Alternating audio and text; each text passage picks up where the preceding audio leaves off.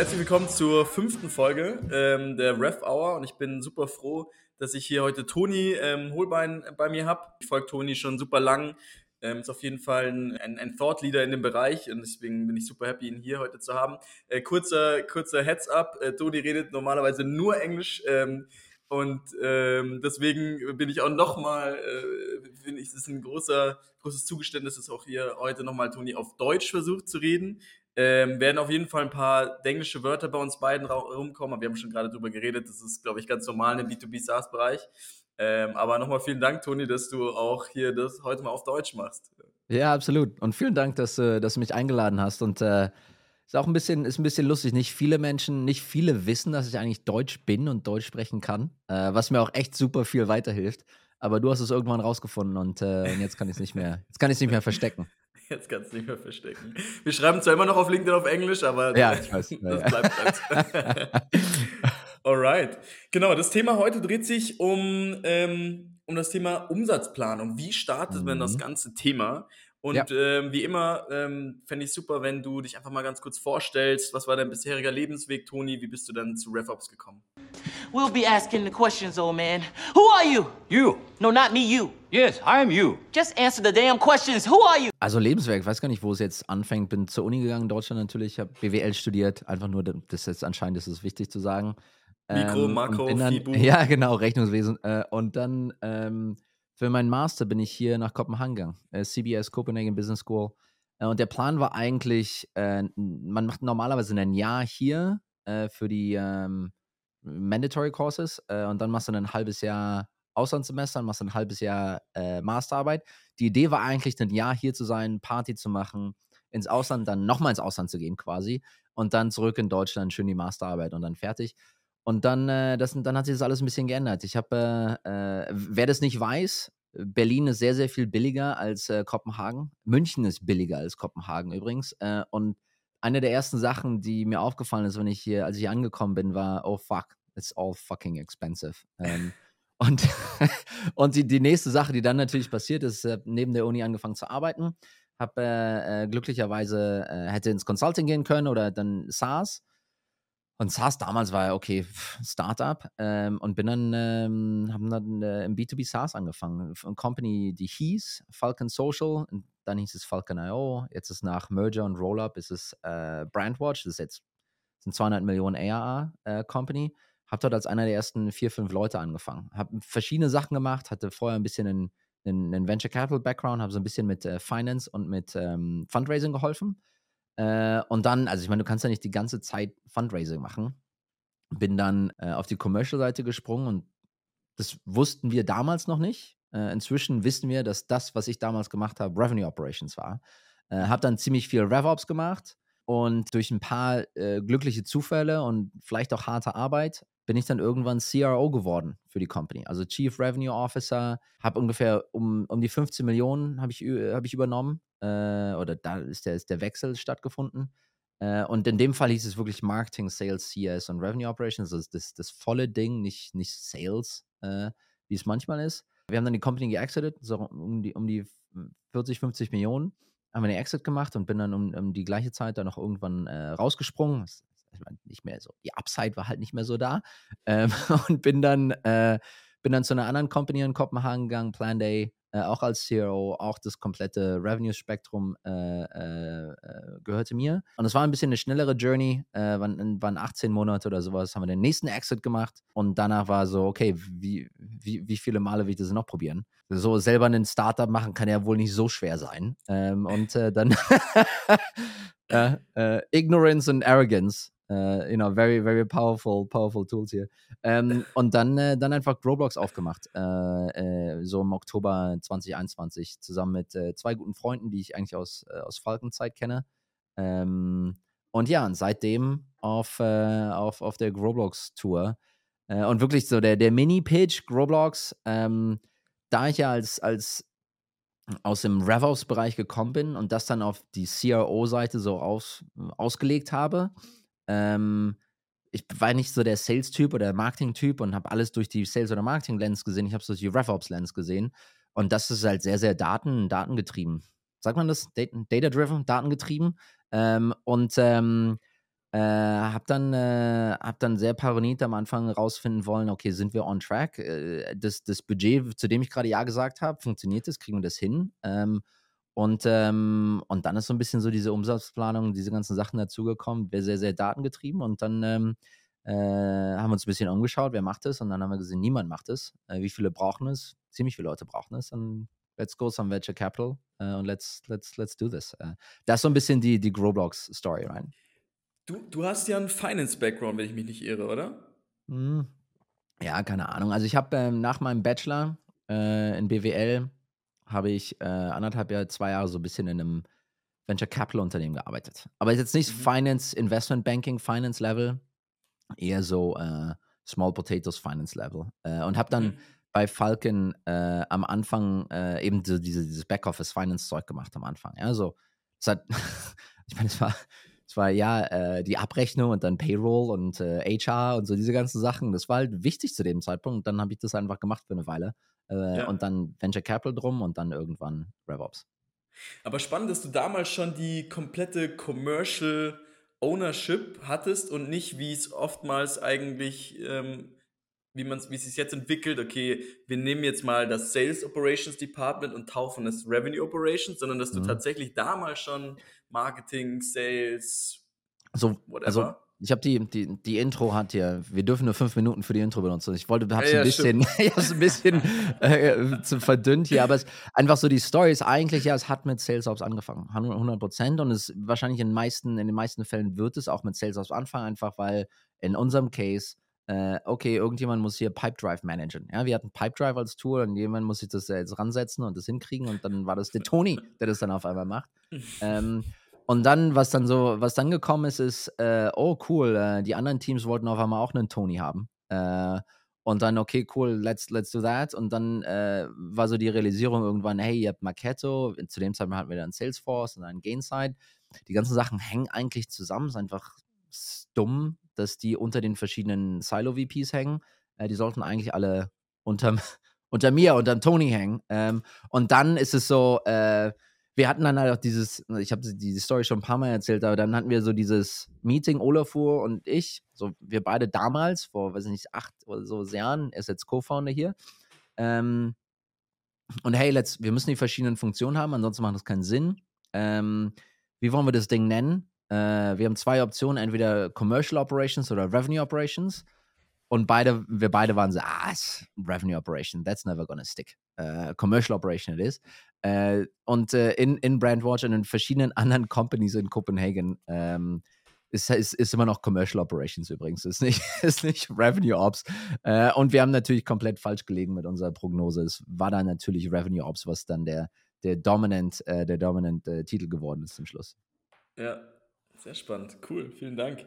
Genau, wir haben jetzt kurz schon mal das Thema angeschnitten, über Umsatzplanung hast du geredet, aber generell würde ich vorher noch mal gerne wissen, was meinst du denn, was so denn die generellen strategischen Aufgaben von Commercial Operations / Revenue Operations sind generell?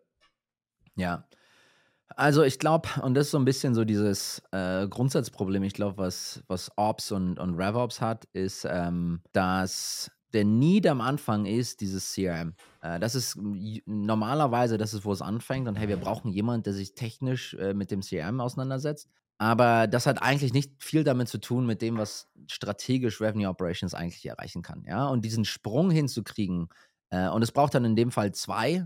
Einmal einerseits den SalesOps, RevOps, System Admin, der dann mehr machen will oder die dann mehr machen will. Und dann braucht es natürlich auch den Boss, der das dann erlaubt. Ja, also so braucht es diese beiden Sachen. Und was sind so eher diese strategischen Themen? Strategische Themen, ja, sure, Umsatzplanung.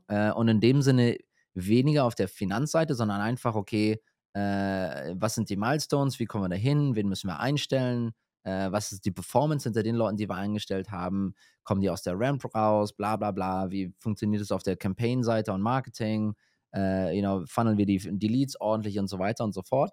Und es haben so viele kleine Mikrodinger, resultieren dann in der Umsatzplanung, ja, sozusagen. Ich glaube, die andere große strategische Verantwortung, die Revenue Operations trägt, ist einfach, die Revenue Engine tatsächlich voll im Kopf zu haben. So, das ist so Das ist so die große Sache, wo ich sage, okay, bist du RevOps oder bist du SalesOps? Ist mir egal, was dein Titel ist.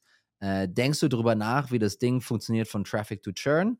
Oder denkst du drüber nach, Opportunity created und dann Meeting held und dann Forecast Stage und dann Negotiation und dann Close One und dann Commissions?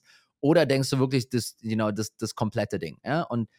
Und wenn du so diesen Mindset hast und wenn du dieses Framework hast, das du benutzt, was wirklich von Traffic auf deiner Website oder even Campaign oder even paid Sources all the way down to Churn, wenn du so drüber nachdenkst und dich dann irgendjemand fragt, hey, was ist denn, wenn wir das hier verändern, was würde dann passieren? Ja? Nicht nur, okay, diese Conversion Rate, wenn die runtergeht, dann natürlich dann irgendwas passiert da drüben, aber auch so ein bisschen, okay, was ist, wenn wir die Rolle hier von diesem SDR slightly verändern? Was ist, wenn die auf einmal die Demos nehmen? Oder was ist, wenn die, übrigens schlechte Idee, oder was ist, wenn wir die Qualifizierung so bauen? Oder irgend so eine Sache, ne? Also, und dann wirklich dieses Verständnis zu haben, okay, wenn wir das machen, dann ist es das System-Denken, dann irgendwas anderes passiert hier drüben und das ist wahrscheinlich schlecht. Oder wir müssen uns drum kümmern. So diese Fähigkeit zu haben, ich glaube, das ist so ein bisschen die strategische Superpower von Revenue Operations und wenige kommen da wirklich hin, übrigens. Ja? Wenn du dann dabei hinkommst, was dann für mich completely crazy war, ich war natürlich dann als CEO in den ganzen Exec-Meetings und Investor Relations und Pitchen und so weiter, ist unfassbar, wie wenige Menschen überhaupt diese Vorstellung haben, wie sogar CEOs, wie ihre eigene Revenue Engine funktioniert. Es ist unfassbar. Und du dann als Revenue Opser das dann mitbringst, wenn du das dann ordentlich artikulieren kannst, wenn du dann ordentlich eine Konversation halten kannst mit dem CFO und dem CRO, dann relativ schnell ist so, okay, why does he have a manager title? Does need to have we need to elevate him, you know?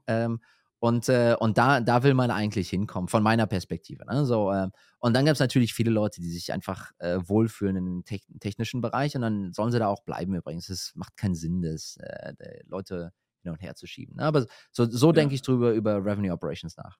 Ja, das ist ja oft, also das ist ja sehr stark dieser Strategie, also entweder du bist in diesem, wie du gerade sagst, in diesem technischen und ich manage hier Pipedrive und ich setze mal den Prozess auf oder den. Das ist, glaube ich, so der eine Teil. Und jetzt von dem, was du gerade erzählst, ist ja sehr viel Strategie, die wirklich Strategieplanung dabei.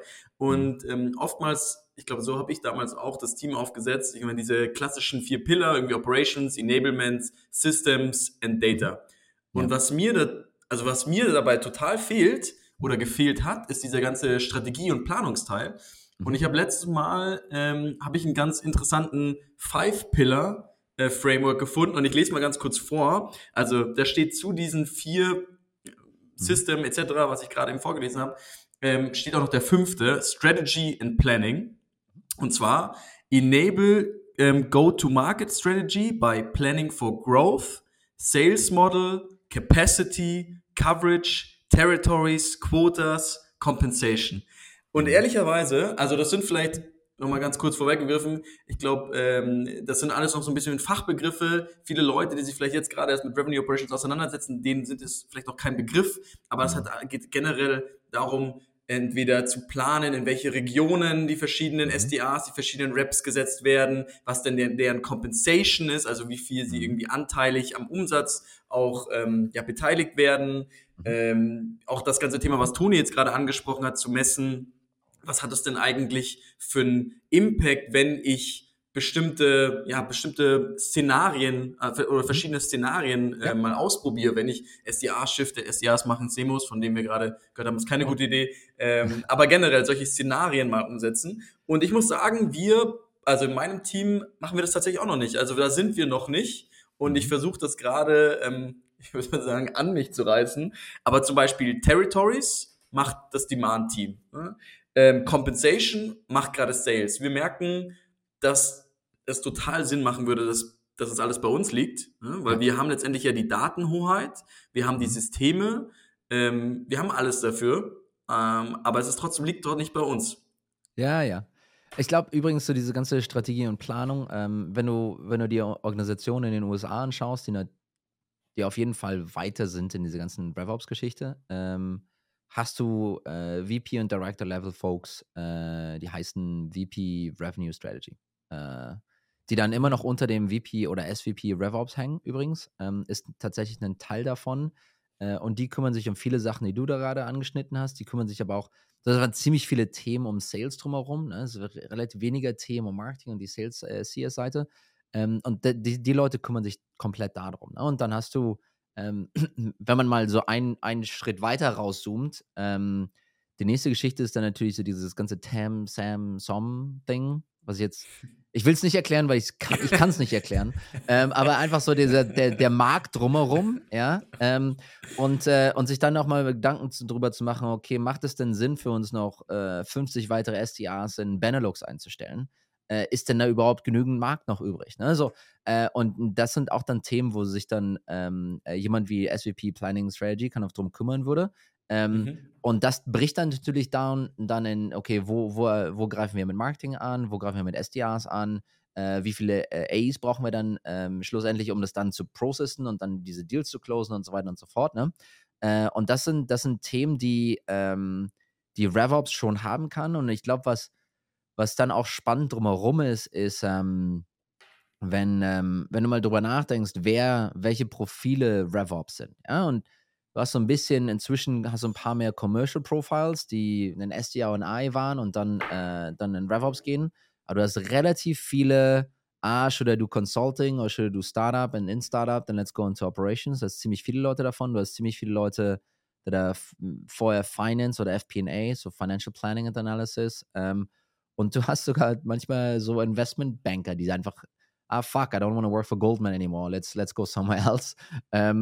Vielleicht ändert sich das gerade ein bisschen, aber grundsätzlich, du hast sehr, sehr analytische Profile, ne? Und die sich dann auch darum dann mal um so ein Thema mal Gedanken machen können. Wo ist denn der Markt? Ja? Und lustigerweise, Marketing macht das halt nicht, ne? In vielen Fällen. Und sich dann so eine Themen mal ranzureißen, kann Sinn machen, Nummer 1. Und Nummer 2, die Unterhaltung, die du dann haben wirst mit deinem C-Level-Team, sind halt komplett andere als die, die AEs machen, füllen das Feld nicht aus und Data Hygiene und ich kann dir den Report nicht senden, weil irgendwas. So, das sind alles so Nuisance-Themen, die ich auch als CRO dann einfach gar keinen Bock mehr drauf hatte. Daraus wegzukommen und sich eher um so diese anderen Sachen zu unterhalten, ist super wichtig. Perfekte Überleitung, Toni. Meine nächste Frage wäre nämlich gewesen, was sind denn so Pre-Requirements, also Anforderungen an ein Unternehmen, an ein Team, weiß nicht, zum Beispiel an ein Revenue Operations Team, damit man überhaupt Umsatzplanung machen kann? Weil dieses ganze Thema um Hygiene und Prozesse etc., hätte ich jetzt mal da drin gesehen, aber ich bin gespannt, was du jetzt dazu sagst. Ja, also ich glaube, so dieses ganze Data Quality-Thema ist, man muss es ein bisschen mehr nuanciert, mehr detailliert betrachten. Wir sprechen Englisch, Toni, Englisch. Man muss es ein bisschen detaillierter betrachten. Also ich glaube, es kommt alles so ein bisschen auf den Use Case an. Wenn du jetzt sagst, hey, ich möchte gerne jemanden auf einen Pip setzen oder jemanden rauswerfen, brauchst du 100% Data Quality? Ja. Du willst nicht in diesem Raum sitzen und sagen, hey, du bist jetzt raus, weil du hast im Januar 8 gemacht und im Februar hast du 10 gemacht und im März hast du nur 3 gemacht und deswegen bist du raus. Und dann zieht er sein eigenes Google-Sheet raus und sagt, richtig, nein, das stimmt gar nicht. Richtig. Das darf nicht passieren. Also da brauchst du 100% Data Quality. Wo du es nicht brauchst, ist ein paar in den Predictive-Sachen, die einfach nach vorne gehen, in die Zukunft.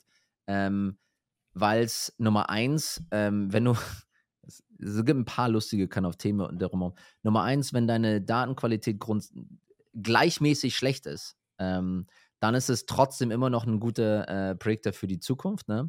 Und dann Nummer 2, wenn man sich mal wirklich überlegt, für Umsatzplanung, die Datenqualität, die du wirklich brauchst, ist eigentlich relativ gering. Ja? Also normalerweise würdest du schon jetzt auf Opportunities oder Deals reporten und das wird wahrscheinlich korrekt sein, weil du hast in diesen Sales Report, der rausgeht und irgendjemand wird sagen, hey, die Number ist falsch. Ja? Du wirst wahrscheinlich die Opportunities in deine verschiedenen Regionen runterbrechen, Deutschland, UK oder DACH und dann EMEA oder was auch immer.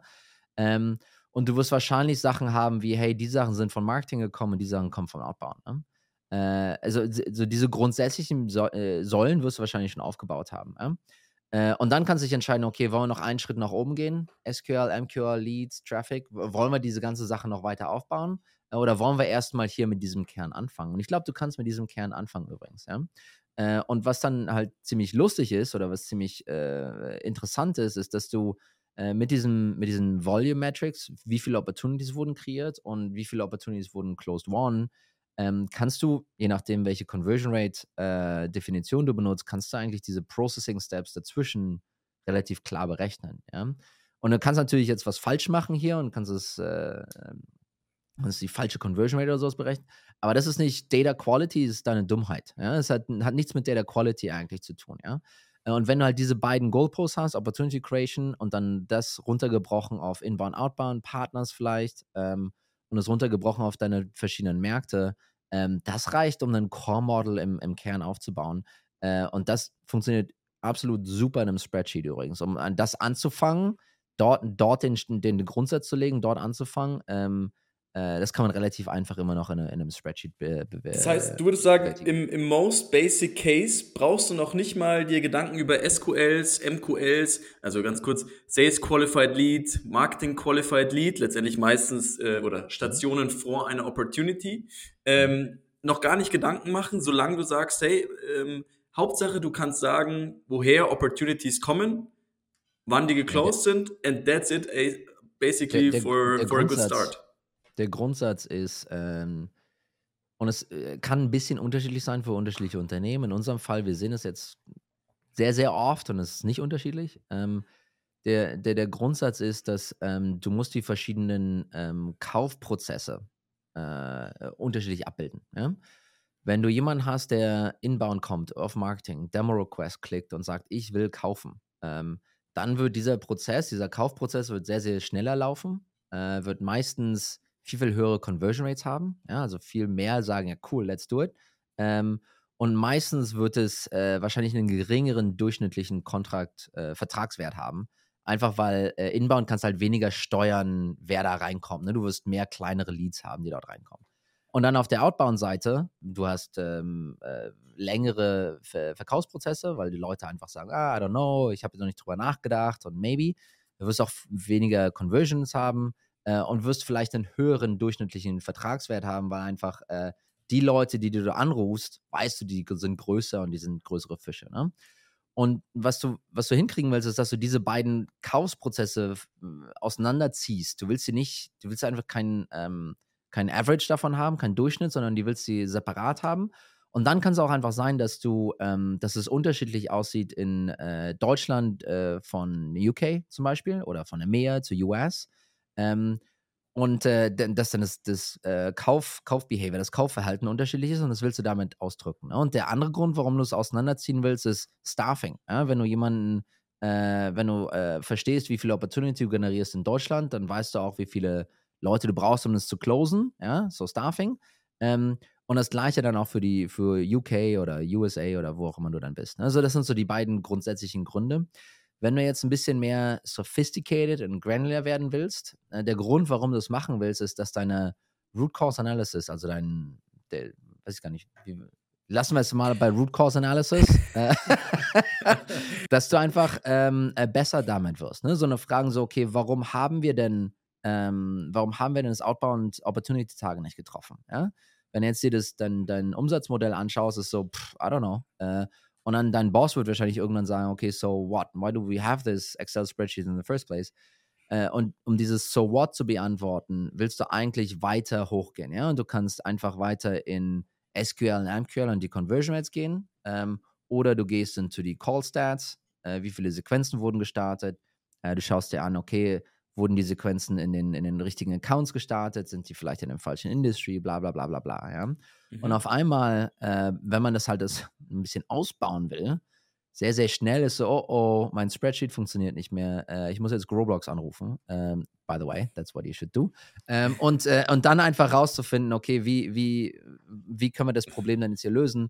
Und dann hat man das nicht mehr als ein abstraktes, theoretisches Thema, sondern dann wirklich, okay, wir haben das hier verfehlt wegen dem Grund, und das ist jetzt unser Way Forward. Ja?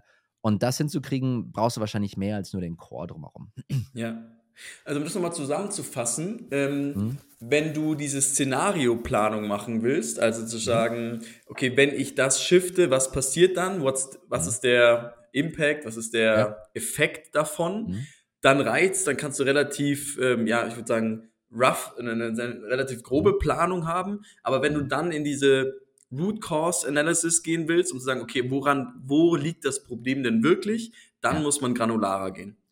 Ja, ich glaube, es ist eine gute Art und Weise, das so ein bisschen zu teilen. Ne? Auf der einen Seite, ich glaube, Planung, wenn man sich sowas, ich will jetzt nicht too much Growblocks-Plugs machen, aber wenn man sich so das Thema Planung anschaut, ist eigentlich nur so 20%, vielleicht 15% vom Problem. Ja? Viele Leute sagen, hey, let's do it once a year.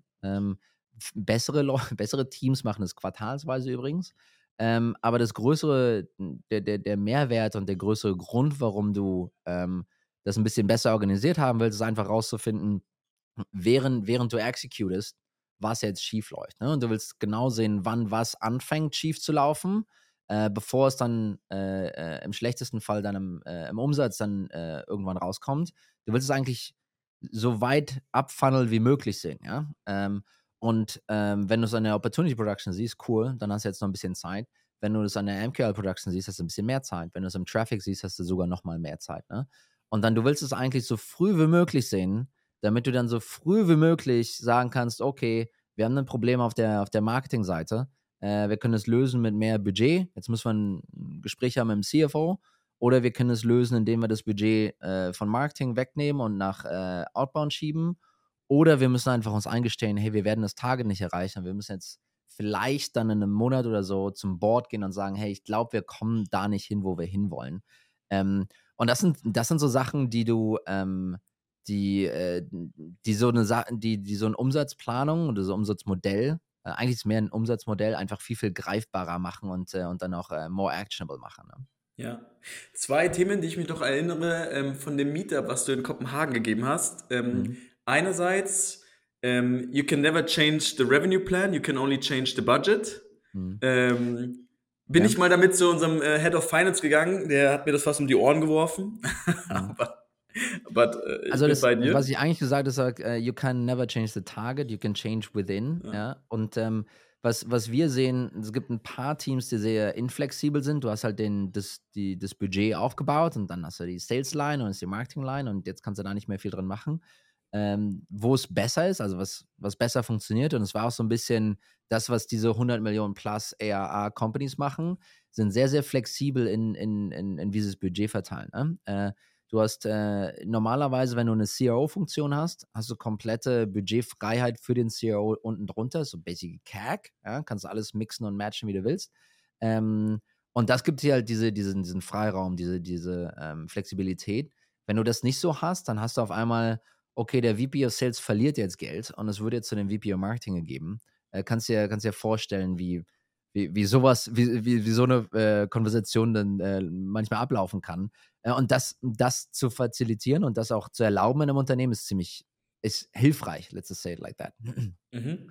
Genau, und das zweite Thema war eben, du hast viele Firmen, glaube ich, sind jetzt quartalweise Planung gewohnt, durch OKRs.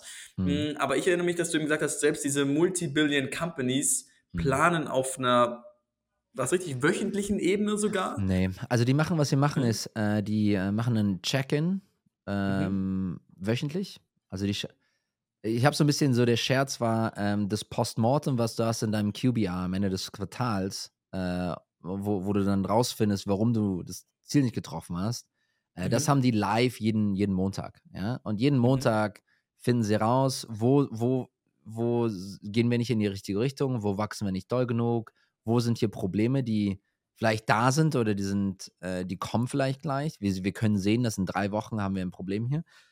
Und einfach sich das so anzuschauen und live damit umzugehen und das zu fixen, ist halt extremely powerful, ja.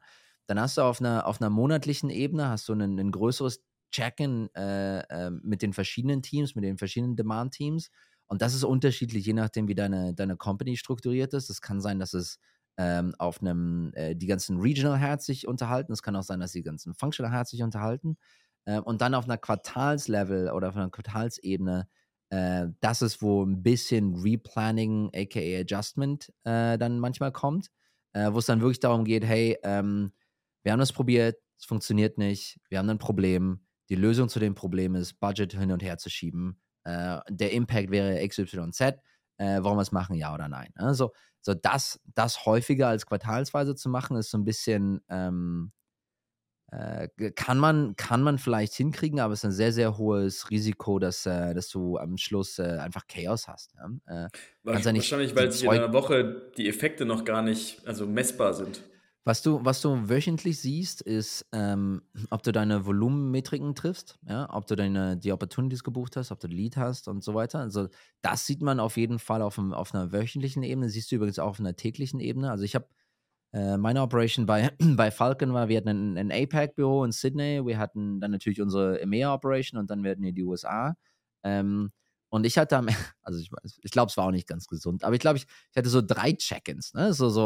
APAC ist fertig, EMEA ist fertig, USA ist fertig und dann zwischendurch. Und wir zum Schluss hatten wir Emergency-Meetings im Nachmittag.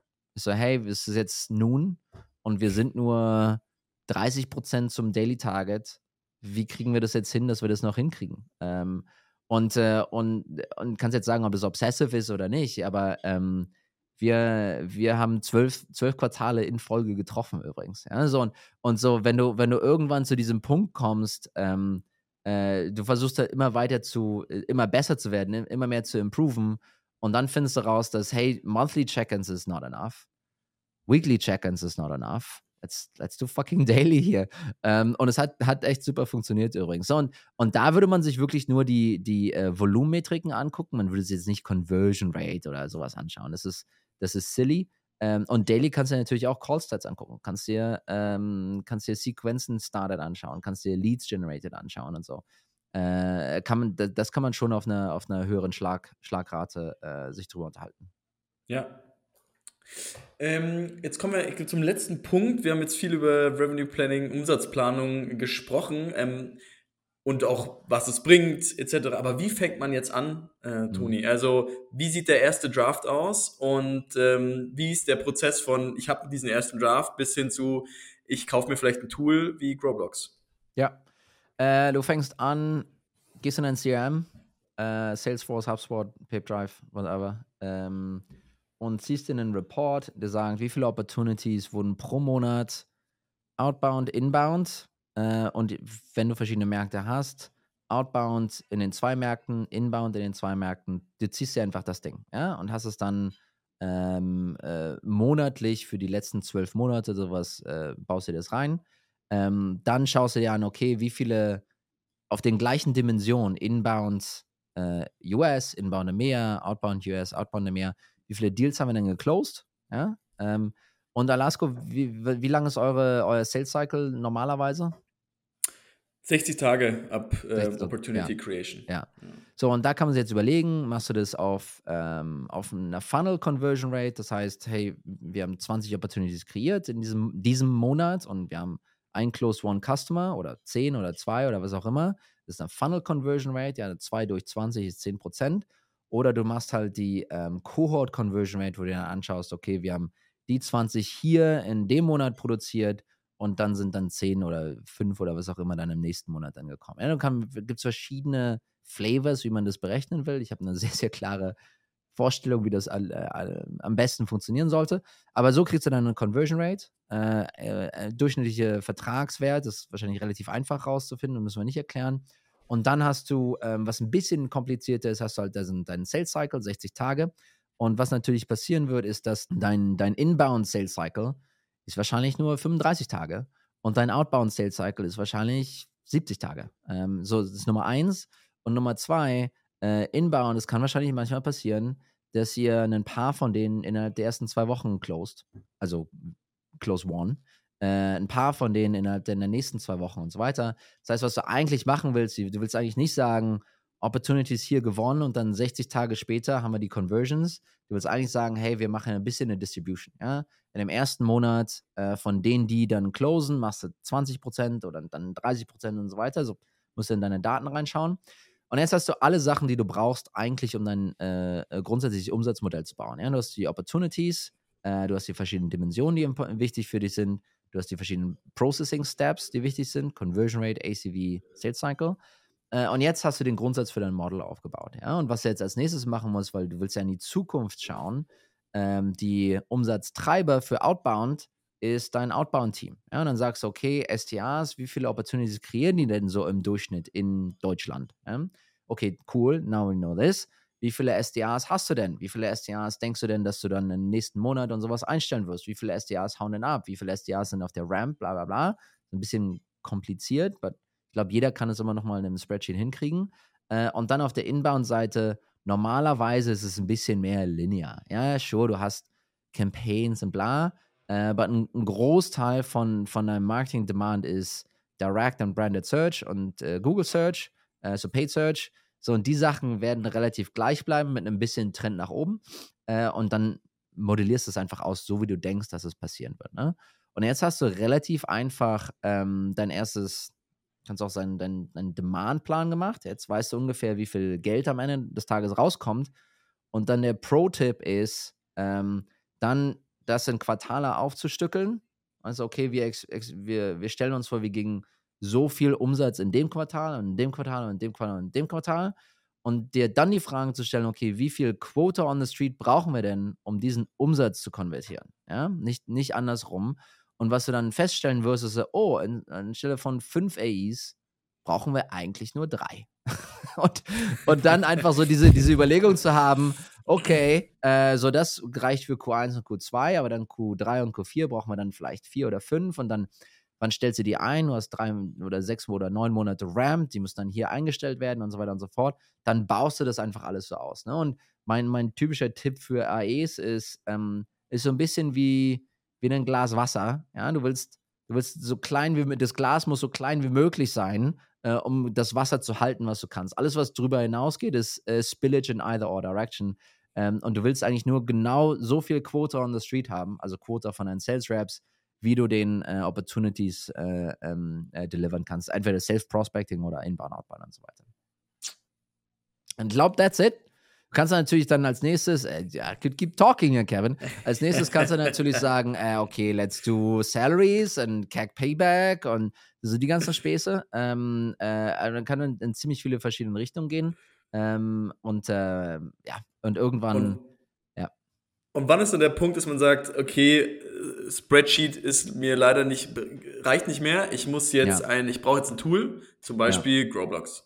Ja, unterschiedlich. Unsere Kunden sind so ein bisschen zwiegespalten. Wir haben da auf der einen Seite 10 Millionen ab. Ich glaube, unsere Größe ist so 150 Millionen. Und da ist ganz klar, ich meine, die hatten dieses Spreadsheet für eine Weile und es funktioniert nicht. So, und diese Sachen, die wir dann hören, ist so Flying in the Dark, Losing Control, so eine Sachen.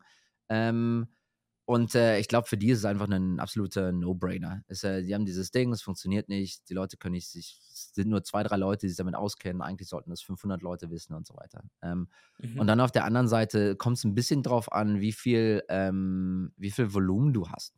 Wenn du eine Enterprise-Motion hast, wo du vielleicht 100.000 oder 500.000 Tickets hast und du bist 5 Millionen groß, also hast du, was sind das, 10, 15, 20 Customers oder sowas, dann brauchst du wahrscheinlich noch kein großes Umsatzmodell oder sowas. Wenn du 5 Millionen bist und das hingekriegt hast mit, 1.000 Euro ACVs, ja, dann brauchst du wahrscheinlich schon irgendwas, was dir in einem Modell hilft, das alles hinzukriegen und aufzubauen. Das heißt, ich glaube, wenn du eher PLG-Leaning bist, fällst du, glaube ich, in die 2-3 Millionen-Area, wo du sowas brauchst. Wenn du eher Enterprise bist, kann es 20, 30 Millionen sein, wenn es wirklich Sinn macht für dich. Ne? So, das ist so ein bisschen, was wir sehen. Würdest du sagen, es hat einen Einfluss darauf, ob man eher outbound getrieben ist oder inbound getrieben, ob einem so ein dediziertes Umsatzplanungstool hilft oder nicht?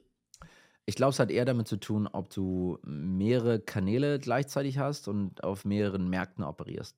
Das heißt, wenn du einfach nur outbound machst in Deutschland, dann hast du am Ende des Tages eine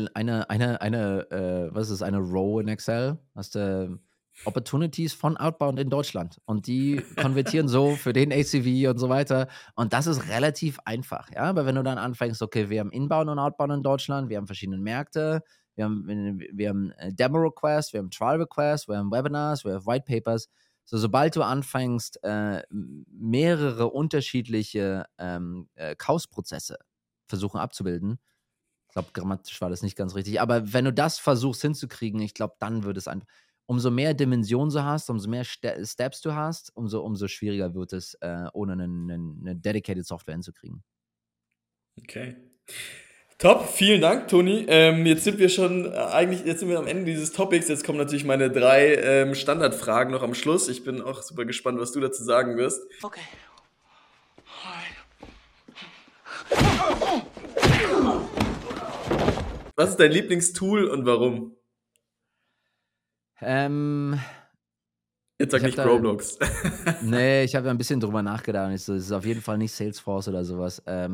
Ich glaube, für mich ist es gerade Gong, honestly.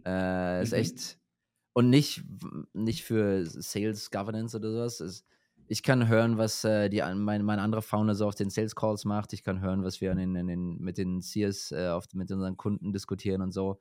Ist eine sehr, sehr hilfreich, wenn du Product-Market-Fit bist, wenn du so die Company baust, rauszufinden, was Leute eigentlich sagen. Und dann ist Gong natürlich super. Du kannst halt nicht in diesen ganzen Calls selber sitzen und so. Das ist halt sehr, sehr, sehr, sehr wertvoll für mich. Und dann später wird es halt irgendwann dann das AI-Coaching und so. Das ist mir, schauen wir mal, was ich dann darüber denke. Halt auch das Gucci unter den Conversational Intelligence. Hast du recht, aber ich bin ein bisschen oldschool. Also als wir haben Gong gekauft, als sie angefangen haben. Und seitdem. Und es gibt natürlich viele andere, weiß ich gar nicht, wie die heißen, aber es gibt natürlich noch andere Call Recorders, ne, die es ein bisschen billiger anbieten. Ja. Okay, perfekt. Zweitens, dein größter Aha-Moment in Bezug auf Revenue Operations. Ja. Wir haben QBRs gemacht, so ein bisschen Story. Also wir haben so QBRs gemacht und dann haben wir gezählt, hey, Outbound, Deconversion Rate, ACV und so. Und alles cool. Und dann irgendwann der nächste Tag haben wir 10 Opportunities oder 20 Opportunities in diesem Tag gebucht. Und wir hatten so Slack-Channel, wo die ganzen Sachen reingekommen sind. Und dann hat mein CEO hat mich angeslackt und meinte so, okay, so wir haben 20 Opportunities gebucht heute, Toni. Das heißt, wir haben ungefähr 10% Conversion Rate. Wir closen dann 2 Deals von denen, ne? Und da hat es für mich so ein bisschen, es klingt so blöd, aber für mich hat es da Knack gemacht, wo es dann so, fuck, ja, er hat natürlich recht. Wir wissen nicht, ob es diese 20 sind und wir wissen nicht genau, wann diese 20 closen. Aber ja, jetzt können wir eigentlich in die Zukunft gucken. Ne? So, und das so ein bisschen so dieser Startpunkt von dann, okay, wait a minute, let's think through this.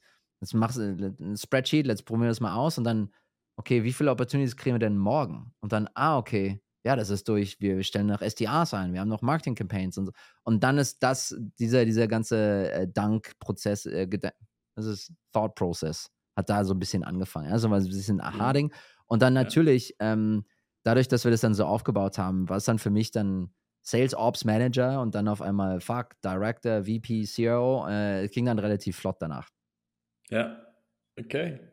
Und jetzt last but not least, was ist denn so, ich habe es vorhin schon angesprochen, ich lese oft deinen Newsletter, finde den super hilfreich. Jetzt würde mich interessieren, woher nimmst du denn dein Wissen? Also was ist sozusagen deine Ressource, die dir eigentlich am meisten weiterhilft? Wo liest du dich ein?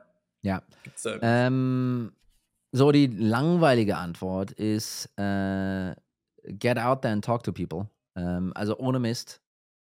Und es muss jetzt nicht ein Podcast sein oder sowas. Ich würde auch allen RevOpsern mal empfehlen, redet mal mit euren Kunden. Redet mal mit den Kunden von eurem Unternehmen. Oder seid mal bei den Calls mit dabei und erfahrt mal ein bisschen, was da los ist. Und dann natürlich auf LinkedIn in Netzwerken und sowas. Aber eine gute Quelle ist natürlich Winning by Design und deren Revenue is a Science Website/Blog. Hab vergessen, wie es genau heißt, aber ich glaube Revenue Science, Winning by Design, google es einfach und dann wirst du es relativ schnell finden. Und das ist einfach eine sehr gute Quelle, um einfach zu verstehen, wie diese Revenue Engine gut funktioniert. Und sehr, sehr, sehr educational. Also weniger so News oder sowas, aber es ist wirklich, okay, this is how this whole thing hangs together. Ja. Großer Fan auch, haben jetzt gerade das ganze Winning by Design Framework eigentlich auf unseren Go-to-Market, auf unsere Organisation draufgesetzt. Eine Sache, die mir da noch fehlt, und vielleicht hört da irgendjemand im Audience zu und kann mir weiterhelfen, ist, wie man Marketing in das ganze Thema integriert, weil there is nothing on their website. Jedes Go-to-Market-Team ist irgendwie wird irgendwie mit einkalkuliert in dieses Framework, aber Marketing wird irgendwie außen vor gelassen. Das heißt, ich überlege mir jetzt gerade, wie man Marketing in Spice integrieren kann. Let's see how that works. Aber falls da jemand draußen ist, der eine Ahnung hat, bitte meldet euch. Ja. Sehr gut. Alright. Toni, vielen, vielen Dank. Das war's auch. Wir sind ein bisschen über der Zeit, aber das war mir klar, weil ich mir gedacht habe, oh, ich möchte auf jeden Fall hören, alles, was du zu sagen hast. Ich hoffe, es war auch für dich okay, die 45 Minuten. Spaß gemacht. Ja, vielen Dank, Kevin. Vielen Dank für die Chance, hier da zu sein, und auch vielen Dank, mein Deutsch ein bisschen zu üben. Es war top. Ich weiß gar nicht, was du hast. Ja. War besser als meins. Es fühlt sich unfassbar awkward an, übrigens. Ist echt schlimm. Aber I'm just going with the flow. I don't care. You know, it's gonna be good. Du hast vorhin gesagt, facilitiert. Es klingt viel besser, finde ich. Viel eloquenter. Man nimmt auch die englischen Wörter und spricht die Deutsch aus. Ah, ja. Perfekt. Alright, wunderbar. Dann macht's gut und ich hoffe, euch hat's gefallen. Ciao, macht's gut. Ja, ihr findet Toni, macht den Link auf LinkedIn, den LinkedIn-Link, poste ich unten rein, Growblocks auch. Genau, perfekt. Ciao. Super, mach's gut, ciao.